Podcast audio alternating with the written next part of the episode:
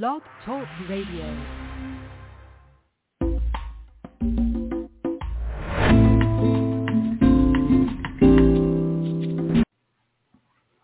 Hi, everybody. This is uh, Silvio Canto in Dallas, uh, Texas on Thursday, August the 10th.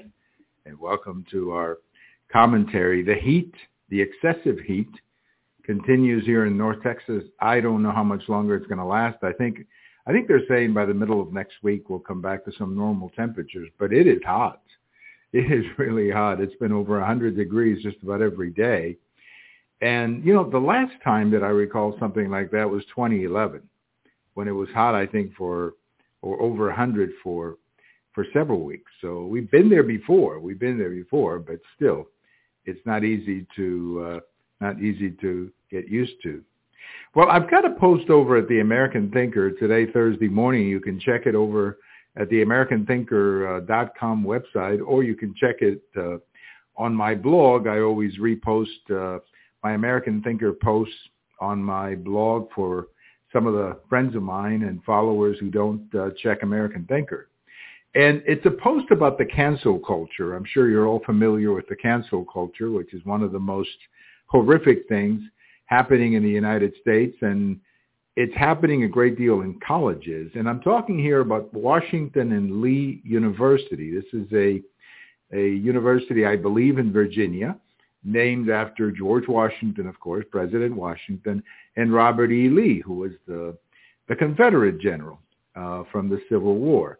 Why exactly they named the university, or when I should say when they named uh, the university after Washington and Lee. I'm not sure. It probably happened uh, in the second half of the 19th century, maybe at the beginning of the 20th century, but that university has been there for a long time, Washington and Lee. And the university leadership decided to eliminate a uh, monument that they had, and it, it's Robert E. Lee's horse. There's a reference in one of the monuments to Robert E. Lee's horse. His horse was named Traveler. And, you know, he was, uh, from what I've seen in some of the images and so on, a very pretty horse that Robert E. Lee had. You know, a lot of generals like to have, you know, pretty, pretty horses. I guess like a lot of people like to drive fancy cars today. And Traveler became kind of uh, synonymous with Robert E. Lee. And Robert E. Lee passed away, I believe, in 1871. And not too much later, uh, traveler passed away. And, you know, they have a little memory of, of Robert E. Lee's horse there at uh, somewhere on Washington and Lee University. So they decided to eliminate the cancel mentality, decided to eliminate Traveler from the campus uh, wherever they were holding on to this before. Uh, they, they decided to eliminate this reference to Traveler because they want to do away with any references uh, to the Confederacy. And uh, it's created a lot of controversy, of course, in the campus. Why wouldn't it? I mean, we're talking about a horse. It's crazy what's happening with this cancel culture. But anyway, check out my post. It's over at the American Thinker. I'll, I go into a little bit more detail as to what's going on. And one of the things that I mention in my in my post is that I'm beginning to fear that other horses maybe go down uh, with the cancel culture, like maybe the Lone Ranger. You remember that white stallion that he had, silver?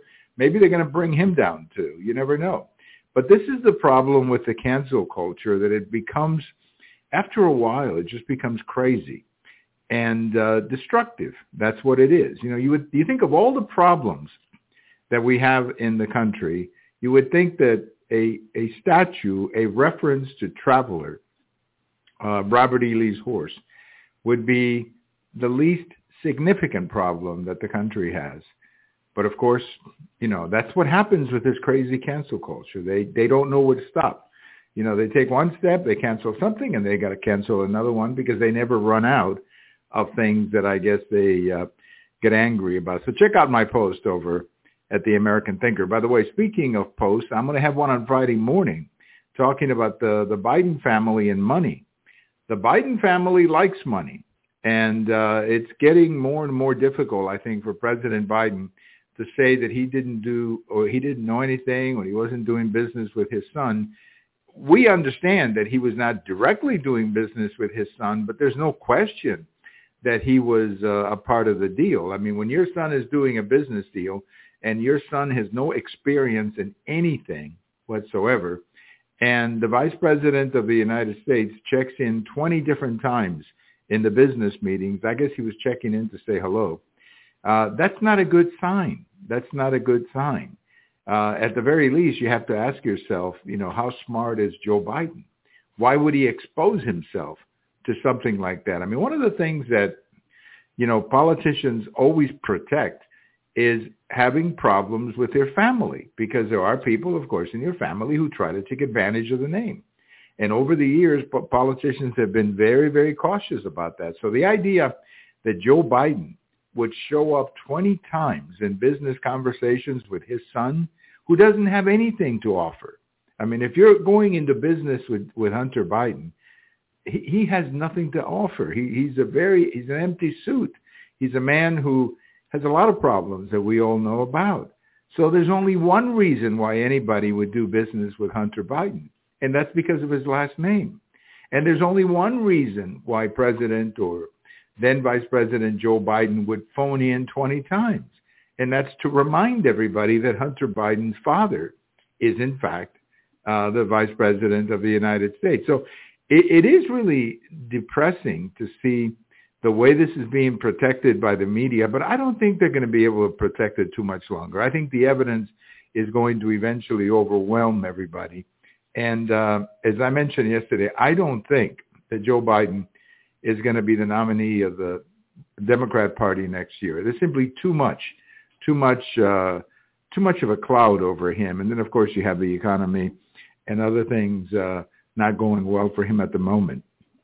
One of the craziest things going on in the country is what's happening in blue states and in blue cities uh, with respect to the migrant crisis. I saw the the mayor of New York City today on television basically saying that the president has to declare an emergency on the border because these people are going to uh, sanctuary cities in New York City, Chicago, Boston, and these cities are being overwhelmed. Why wouldn't be wouldn't they be overwhelmed? That's what happens when you bring in five, six, seven million people into the country without any kind of order, simply giving them a ticket that says we're going to see you in court in sometime in the future, sometimes three, four, five years into the future. So this is what happens. You have this kind of, of chaos and the blue cities are exploding. They don't have the money to handle all of this. They're not going to get any money from the federal government, by the way, because this House, the Republican House is not going to approve any money to go to these cities uh, to take care of this problem. And the money is going to have to come from the local government or the state government, but many of these states are having money problems to begin with because uh, you know people are fleeing Illinois, they're fleeing New York, and so on. So this is a a, a hilarious crisis uh, for people like me who remember we used to hear how terrible the Republicans were with respect to sanctuary cities. Well, now the migrants have gone into the sanctuary cities, and all of a sudden Democrats are saying, well, no, we didn't know that sanctuary cities meant that people could come in. Well, that's what they mean, that people could come in and uh, I saw the governor today, and he says more people are going. More people are going. More buses are going uh, in that uh, in that direction. Another very interesting story that I saw today, which is fascinating, and that is that uh, Senator Joe Manchin says that he may quit the Democrat Party and become an independent. Now, I know why he's doing it. If he plans to run for reelection, he's not going to be reelected uh, as a Democrat in West Virginia. He barely made it the last time. And that's that's because there was a third party that took some votes uh, from the Republicans. But this time around, the Republicans have a very popular and strong candidate who is the, I think it's Governor Morrissey, the governor, and he's a very popular candidate. and He's probably going to beat uh, Joe Manchin. So he's hope maybe thinking about running as an independent. I don't know. I'm not sure that it's really going to help him at this stage of his career. Now, if he runs for president, that's a different story. That I think could be interesting if Joe Manchin decided to run for president as an independent. That could really prove to be uh, an interesting challenge to to more to the Democrats really uh, than to the to the Republican. Well, you know, when somebody turns 90, I always think it's a good idea to say happy birthday or at least recognize that they've turned 90. One of my favorite baseball players when I was a kid was a guy by the name of Rocky Colavito. He played with the Indians. He played with the Tigers. I think he may have played with the Yankees for just a season at the end of his career. He had a lot of power. He was a power hitter. He used to hit these majestic home runs. Rocky Colavito. And I remember my brother and I collected baseball cards like a lot of kids did. And we had his baseball card in our collection. And I used to love the name Rocky Colavito. I thought it was a great name, Rocky Colavito.